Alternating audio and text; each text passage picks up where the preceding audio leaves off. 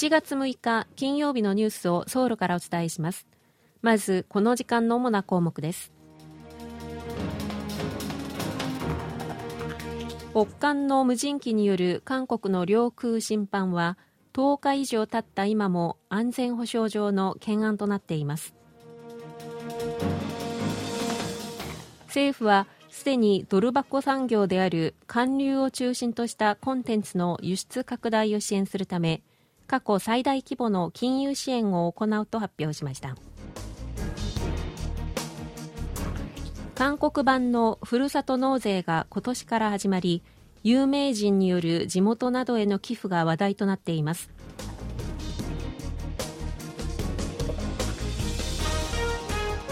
今日はこうしたニュースを中心にお伝えします。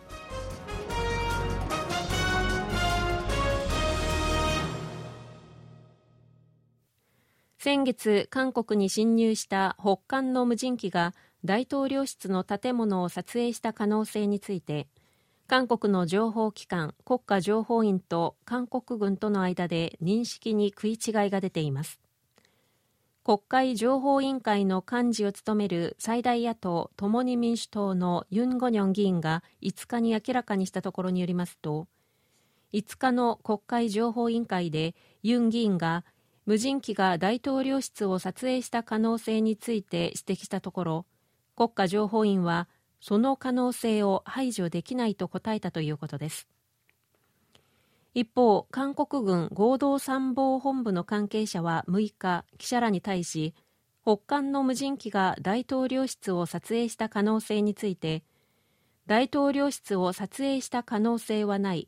撮影したとしても意味のある情報はないはずだと国家情報院の見解を否定しました。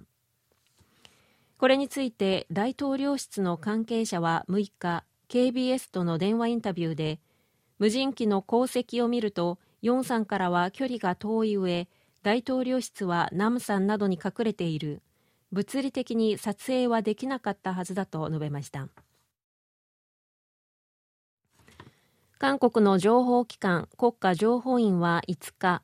北韓のリー・ヨンホ元外相について粛清されたことを確認したと明らかにしました。5日の国会情報委員会に出席した与党国民の力の議員によりますとリー元外相が処刑されたと日本の読売新聞が報じたことについて国家情報院は粛清を確認した。処刑されたかについては確認できていないと説明したということです。粛清の理由に関する言及はありませんでした。リー元外相はアメリカ通の外交官としてアメリカとの交渉になっていましたが2020年1月外相を解任されたことが明らかになっていました。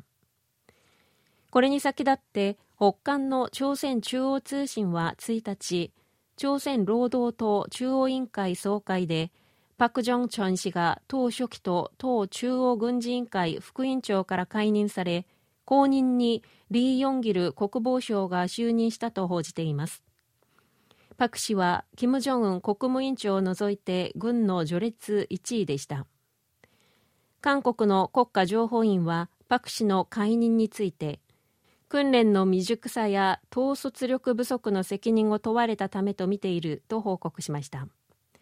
その上で金正恩氏はこれを機に軍の首脳部を一挙に交代させておりその背景には軍の掌握を確実にする目的があったという分析を報告したということです。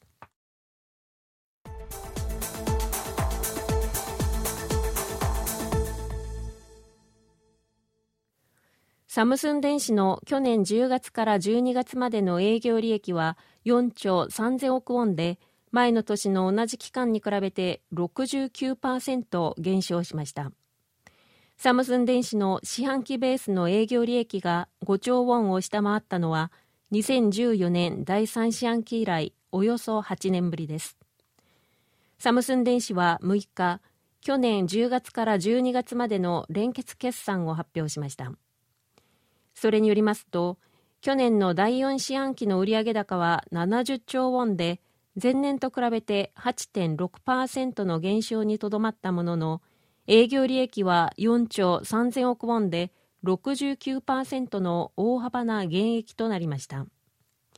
インフレや高金利ウォン安などの影響で利益率の高い完成品や半導体の需要が減ったことが業績に影響したものとみられます。児童や生徒一人一人に合わせたコンテンツを提供するデジタル教科書が2025年から数学など一部の教科で導入されることになりました。イ・ジュホ教育部長官は5日ユン・ソンニョル大統領への新年度の業務計画の報告で最先端技術をもとに児童や生徒一人一人に合わせたコンテンツを提供するデジタル教科書を2025年から段階的に導入する方針を明らかにしました。まずは小学3、4年生中学1年生そして高校1年生から導入し次第に対象を拡大していくということです。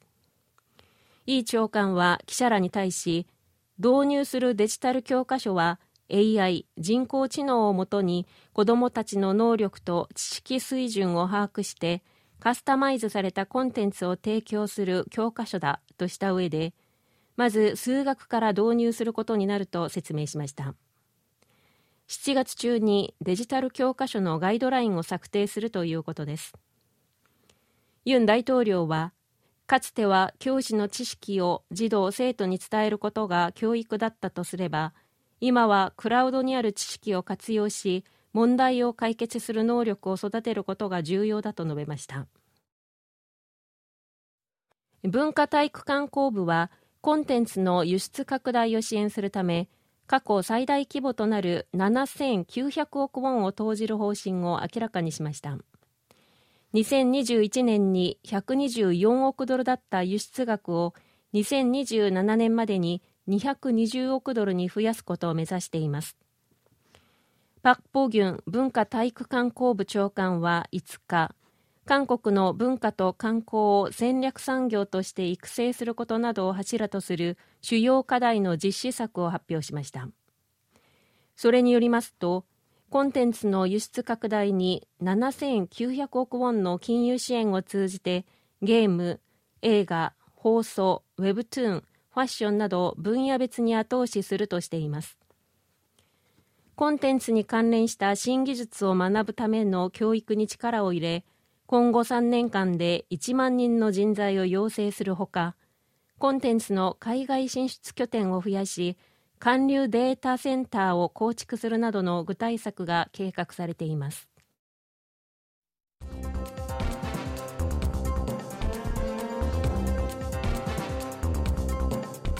こちらは韓国ソウルからお送りしているラジオ国際放送 KBS ワールドラジオです。ただいまニュースをお送りしています。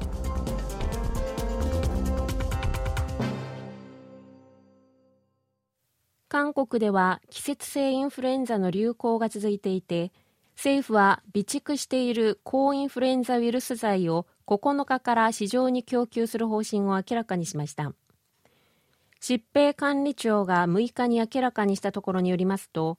去年12月25日から31日までの1週間インフルエンザが疑われる患者の数は外来患者1000人あたり60.7人で前の週に比べて10%増えました。これは流行注意報発令の基準となる外来患者1000人あたり4.9人の12倍以上となっています。流行の拡大を受けて疾病管理庁は6日感染予防対策の徹底を呼びかけるとともにインフルエンザの流行に対応するために政府が備蓄しているタミフルなどの抗インフルエンザウイルス剤を78万7000人分9日から市場に供給する方針を明らかにしました。その後も抗ウイルス剤の不足が続いた場合備蓄分を追加で供給するとしています。韓国では今月1日から日本のふるさと納税をモデルにしたふるさと愛寄付制度が施行され有名人による参加が相次いでいます。ふるさと愛寄付制度は地方の活性化を目指した制度で自分が住む地域以外の自治体に寄付をすると10万ウォンまでは全額それを超える分は16.5%が税額控除されます。個人は年間500万ウォンまで寄付することができ寄付金の3割を上限に返礼品が提供されます。自治体は受け取った寄付金でふるさと愛基金を作り低所得層への支援など地域の事業に充てることになっています。制度の導入が実際に地方の活性化につながるか注目される中サッカーのソン・フンミン選手パン・ギムン前国連事務総長 BTS の J−HOPE など有名人による寄付が相次いでいます各自治体は返礼品の提供によって地域の特産品を PR する効果も得られると期待していて返礼品の選定に力を入れています以上、チョン・ジョンリンがお伝えしました。